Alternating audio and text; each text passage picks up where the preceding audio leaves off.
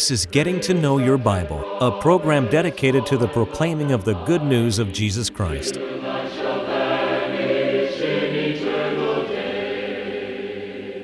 Here's Billy Lambert. Back last fall, I had the opportunity of preaching out in Colorado. I was in the city of, of in, in, Denver at the uh, Bear Valley School of Preaching. And during a time we had a little break, a friend of mine and I got in a car and we went out into the Rocky Mountains. And what a beautiful afternoon it was, seeing the sights, seeing all of the uh, things that God has made. And incidentally, we stopped at a, a place there where we could find something we could drink and went in and I, I asked this lady, here we are over 14,000 feet up and on a mountain, and I said, uh, do you have DirecTV here? She said, well, yes, we do. And, I, and so I told her what time we were on in her area, and so uh, I was putting a little word in for the program while we were up on top of the mountain. I love the mountains. And today I want to think about living on a mountain. Not literally, but figuratively. Let's think about mountain top living. Stay tuned as we discuss that today.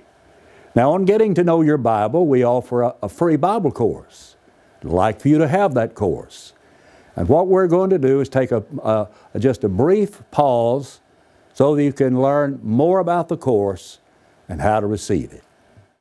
To help you in your study of the Bible, we want to send you this Bible correspondence course. This course is non denominational, it's based on the Bible, it's conducted by mail, and it's free. To receive this course, write to Getting to Know Your Bible, P.O. Box 314, Summerdale, Alabama 36580, or call toll free 1 877 711 5214.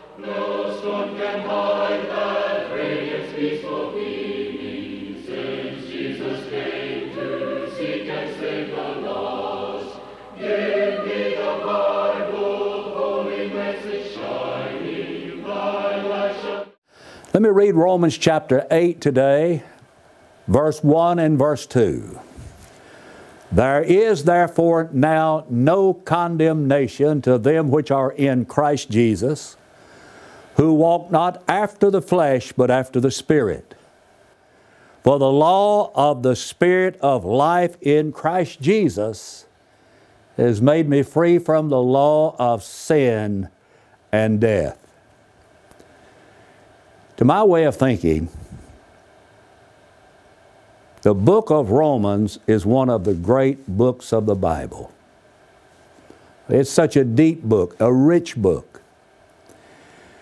And it's just my judgment that the eighth chapter is sort of one of the key chapters in this book.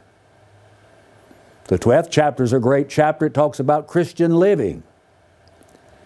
But in some, someone has referred to the eighth chapter as the highest mountain peak in all of God's revelation. Because you see, this chapter tells us the riches that we have in Christ Jesus. So some have referred to it as the chapter on blessed assurance. I'm just going to call it today the chapter on living on the mountaintop.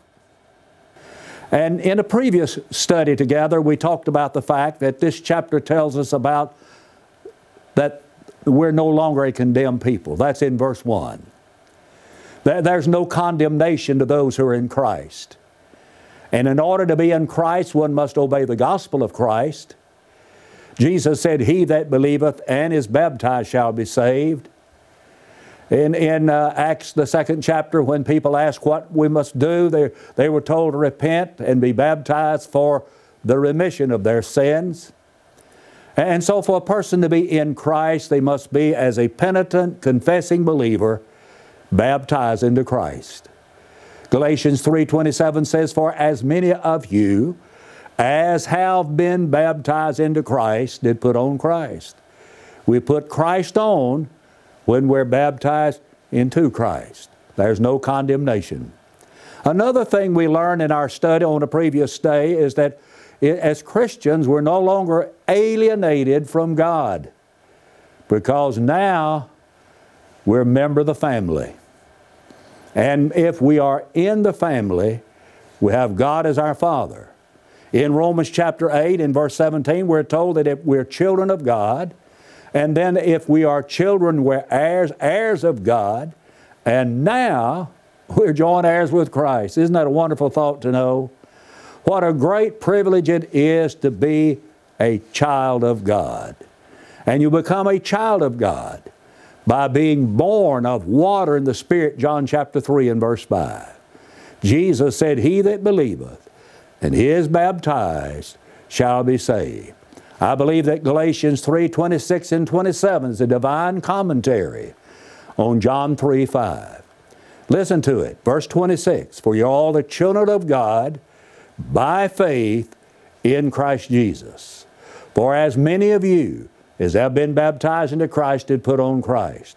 John 3 is talking about how we're born into the family of God. Galatians 3 26 and 27 tells us how to be born into the family of God by faith, by being baptized into Jesus Christ. So there's no alienation if God is our Father. Now, another thing we learn from this chapter is that there is no disintegration. I want to call your attention now to verse 18.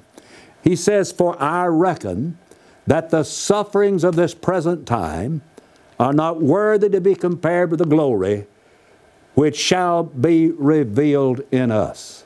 We live in an old world today that's filled with suffering and sufferers. We live in a world that is filled with trouble. And Christians are not immune to it. Christians can have problems too. In John, uh, Job chapter 14 and 1, the Bible says that man that is born of woman is a few days and full of trouble. And Christians can have trouble. But you know, when you, I, I want you to think about something. Now just stop and let's think. I want you to think about the worst thing that has ever happened to you. The worst thing that's ever happened to you. Paul had a lot of bad things to happen to him. According to the 11th chapter of 2 Corinthians, he was stoned, he was beaten, he was in a shipwreck, he was, his life was in peril everywhere he went. There were times that he, went he was in nakedness and cold, he was hungry. Paul knew what trouble was. But in this verse, Romans 8 18, he said, The sufferings of this present time, whatever I'm putting up with, think about the worst thing that ever happened to you, is not anything compared to the glory that's going to be given to us, that will be revealed to us one day on life's other side. You know, that sort of makes life a little bit more livable sometimes. But when you think about the best is yet to come, this is not the worst yet. Another way to think about it is I may be in the dust, but I'm going to rise again. Things are going to be better. You see, the sufferings of this world are just temporary. That's what Paul wrote about in 2 Corinthians chapter 4. Listen to him beginning in verse 16 For which cause we faint not. That means we do not lose heart. If the outward man perishes, the inward man is renewed day by day. Our light affliction which is but for a moment, worketh for us a far more exceeding and eternal weight of glory. Well, while we look not at the things which are seen, but the things which are not seen. The things which are seen are temporal, temporary. The things which are not seen are eternal. Now, want you think about for just a moment what Paul talks about here. He, he said, Our light affliction. He called his afflictions light. Now, how could you refer to being whipped, beaten, stoned, All the things that happened to the Apostle Paul is a light affliction. It was because of that with which he compared it. He compared it with a weight of glory. And he referred to his light affliction, which is but for a moment. And yet, all the things that happened to Paul lasted for a lifetime, to the very day that he died. So, how could he refer to being stoned just uh, for a moment? It was because of that with which he compared it. He compared it with an eternal weight of glory. If you are a Christian, the best is yet to come. If you've given your life to Christ through obedience to the gospel of Christ, by believing on, on Jesus, by repenting of your sins, confessing that He is the Son of God, and by being baptized into Him as the Bible teaches in Romans chapter 6, verses 1 through 7, as the Bible teaches in so many, many other places, for example, Acts 2.38, 1 Peter 3.21, Acts 2.38, among several. If you've done that, I want you to know the best is yet to come. You see, we are not going to be disintegrated. No, no, this life is not all there is. Some people view death as just the end of it all. The end of it all. That when man dies, he's just like an animal that's died out here in the field. He's just like something that's been killed by the side of the road. But we know from the Bible that as Christians, that we're going to live forever. And so what happens to me here is nothing compared to the glory that I'm going to have on the other side. Well, in this mountaintop living, we find that we're not an isolated people. Do you ever hurt? Do you ever have problems? Do you ever pray about them? Say, Brother Lambert, I've prayed about certain things and it just seemed like I just wasn't making any headway. Because I, I, have hurt so bad that I didn't know exactly how to express myself. Well, I want you to look in verses 26 and 27. Likewise, the Spirit also helpeth our infirmities. The Holy Spirit helps us with our infirmities. We know not what we should pray for as we ought, but the Spirit itself maketh intercession for us with groanings which cannot be uttered. And he that searches the heart knows what is in the mind of the Spirit because he makes intercession for the saints according to the will of God. Somebody says, What does all that mean? That's a teaching that there are times as Christians when we try to pray, we have a heart that is burdened a heart that is broken. And we're trying to pray to God and ask for help in time of need, according to Hebrews 4.16. But we just don't know exactly how to express ourselves to God. Adequately, that is. And in those times, the Bible teaches in those passages, the Holy Spirit intercedes on our behalf. Now, let me hasten to say, Paul is not talking about what the Holy Spirit does to you. He's talking about what the Holy Spirit does for you. And there's a big difference. That the Holy Spirit intercedes before the throne of God. We, we don't have a problem understanding that Jesus intercedes for us. Hebrews 7 25. We don't have a problem understanding that we are to pray intercessory prayers. That is, we pray on behalf of other people.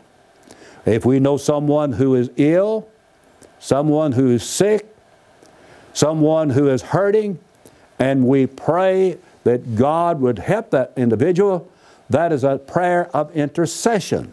We're interceding before God's throne. And there are times when, as God's people, we don't know exactly how to put it to God. And I believe that's when the Holy Spirit intercedes on our behalf with groanings which cannot be uttered. There have been times in the, my, my life my, my, with my wife when we've had burdens to bear and we've tried to pray about it. We just had a hard time putting it out there, just saying what was really deep down in our heart. And I believe that's those times as a child of God that we have help from the other side. You see, we're talking about living on the mountaintop. But then eh, I want you to look in verse number 28. There's just no miscalculation in the life of a Christian. God's got it all planned out, figured out. We know that all things work together for good to them that love the Lord, to them that are the called according to his purpose. This touches into the realm of God's providence. Now, some people confuse God's providence with miracles that were performed in the Bible. A miracle occurred when the natural laws of God were set aside for some desired result. Providence is when God works within the parameters of His established will and His established law to bring about a desired result. Now, there are two realms of providence. There is a general providence. And in the realm of general providence, God provides for all people, regardless of who they are. You see, the word providence has a root word in it, and that root word is provide. God's providence, God's providence. And, and there are blessings that God confers upon all people, whether they're Christians or not. For example, if it happens to rain, and you are a Christian, and the rain falls on your yard, and maybe the man next door is an atheist, well, God's not going to skip his yard and then go on to another person that believes in Jesus and serves God. No, the rain's going to fall on the righteous, the unrighteous as well. The sun shines on the good and shines on the bad as well. The, the, air that we breathe is a blessing that all people have been provided, whether they believe in God or not. You see, there's a realm of general providence, but there is a realm of special providence where God provides for a certain group of people. And that's what he's talking about in verse number 28. You talk about living on the mountaintop. I want you to think about that verse for a minute. The providence of God is announced, strongly announced. He says, We know. There wasn't a, a bit of speculation in Paul's mind. Paul said, This is something that we know. I, I, heard someone say this when I was a student in school, and I, I believe it. I believe with all of my heart. A preacher should leave all of his doubts and question marks in his study. Never take them into the pulpit with you. There wasn't a question mark in Paul's mind about the providence of God. It was positive in the way he announced it. We know. He said, all things. That's all inclusive, isn't it? All things. I don't believe that Paul is saying now, and I know he's not saying that, that the things that a person does in their life that are sinful and wrong is going to work out for their good. I don't think Paul's affirming that at all. Not, not when I read the rest of the verse and, and see how limited this verse is. But he says, all things. will all work together, that's harmonious. You see, we may not understand how they're working together, but the things of my life are working together harmoniously for good in my life. God's providence not only is harmonious in its nature, it is beneficent in its nature. All things work together for good. Joseph was sold by his brothers into, into Egypt. They went eventually down looking for food, and now he's second in command in Egypt. And he uh, uh, reveals himself to them, and they're scared to death. He said, You meant it for evil, but God meant it for good. Who sent Joseph into Egypt? His brothers? No, I'm convinced God, it was in God's plan. God's plan. God provided. And God's providence is limited. This is His special providence. All things work together for good to them that love the Lord. That, that to them that are the called, that is, been called by the gospel according to His purpose. God provides for us, folks. We're, we're not out here isolated. We're not out on a limb somewhere to fend for ourselves. Someone was talking to me the other day, said, You know, I think a lot of people think this about God, that God made everything and then just went off and left us here. No, He did not. All things work together for good in the lives of those that are Christians, that children of God. Sometimes something happens and we think, this has got to be the worst thing that ever happened in our life. And we cannot see any good coming out of it. But it may take some time in your life. It may be on down the road where you realize that what, what happened in your life back there worked out for good later. Now think about Joseph again. Now, Joseph was a young man when his brothers sold him. You remember the story? They put him in a hole in the ground waiting for the slave traders to come by. Do you think Joseph sat on the bottom of that hole and leaned up against the wall of it and said, You know, this is a terrible thing my brother's done to me, but I know that someday all of this is just going to work out for good? I, don't, I do not believe for a minute he had that perspective. But years later, looking back, he said, When you did that to me, you did it because you didn't want me anymore. You did it because of evil in your life. But God meant it for good. You see, sometimes it takes time for us to see the working together of all things for good. But then there's something else about mountaintop living, and that is there is no accusation that can be brought against those who are God's people. I want you to notice now verses uh, 31 and following. What shall we then say to these things? Now, that's a pretty significant statement. And these things, I think, would have to go all the way back to verse 21. I mean, to verse 1, where he begins talking about how that when we start living for the Lord, we're living on the mountaintop. We're no longer a condemned people. And, and he comes forward about how that God works things out in our lives. We have help along the way and so forth. He said, Now what shall we say to these things? Now listen to this statement. If God be for us, who can be against us? Now, if that doesn't perk you up, then I think you need to go and have your blood pressure checked. You may need to go to the doctor and have a complete checkup if that doesn't perk you up. If you've got God on your side, you tell me who can be against you. Does that mean people won't oppose you? No. But you're going to learn later in this chapter that we're not a defeated people. God is for us. This is how God how much God is for us. Notice in verse 32, he that spared not his own son, he gave his only begotten son. He didn't give one of many that he had. He gave his only one, and he did not spare him. He was willing to give him, but delivered him up for us all.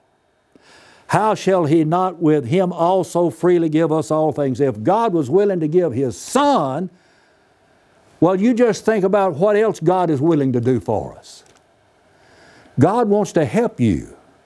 He wants to be there for you. The Apostle Paul was a man who had problems as a Christian, as an apostle. He had what he referred to in 2 Corinthians 9 as a thorn in the flesh. I don't know what it was. No one does but Paul and the Lord. But and three times he asked God to remove the thorn. But God's answer was, My grace is sufficient for you, Paul. My strength is made perfect in weakness. You see, God was there for Paul. If God is for us, who can be against us?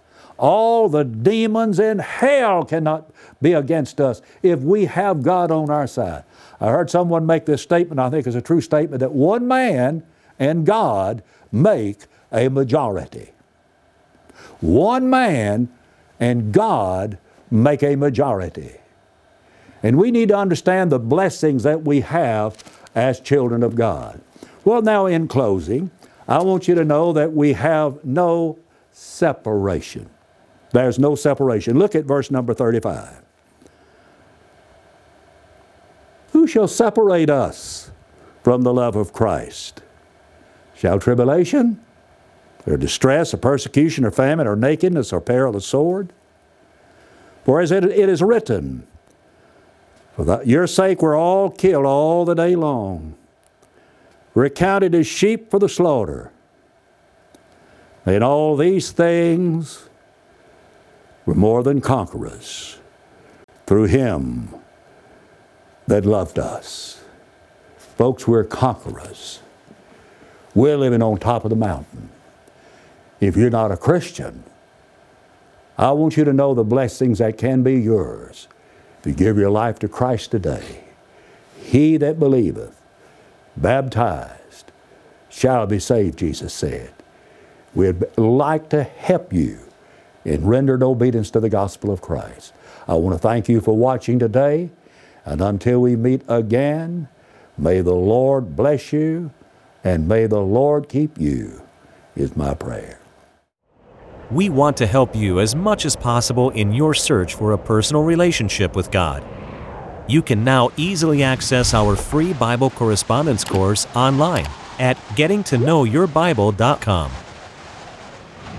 If there's any way we can help you grow closer to God, please email us at knowyourbible at gulftel.com or call us anytime at 1 877 711 5214.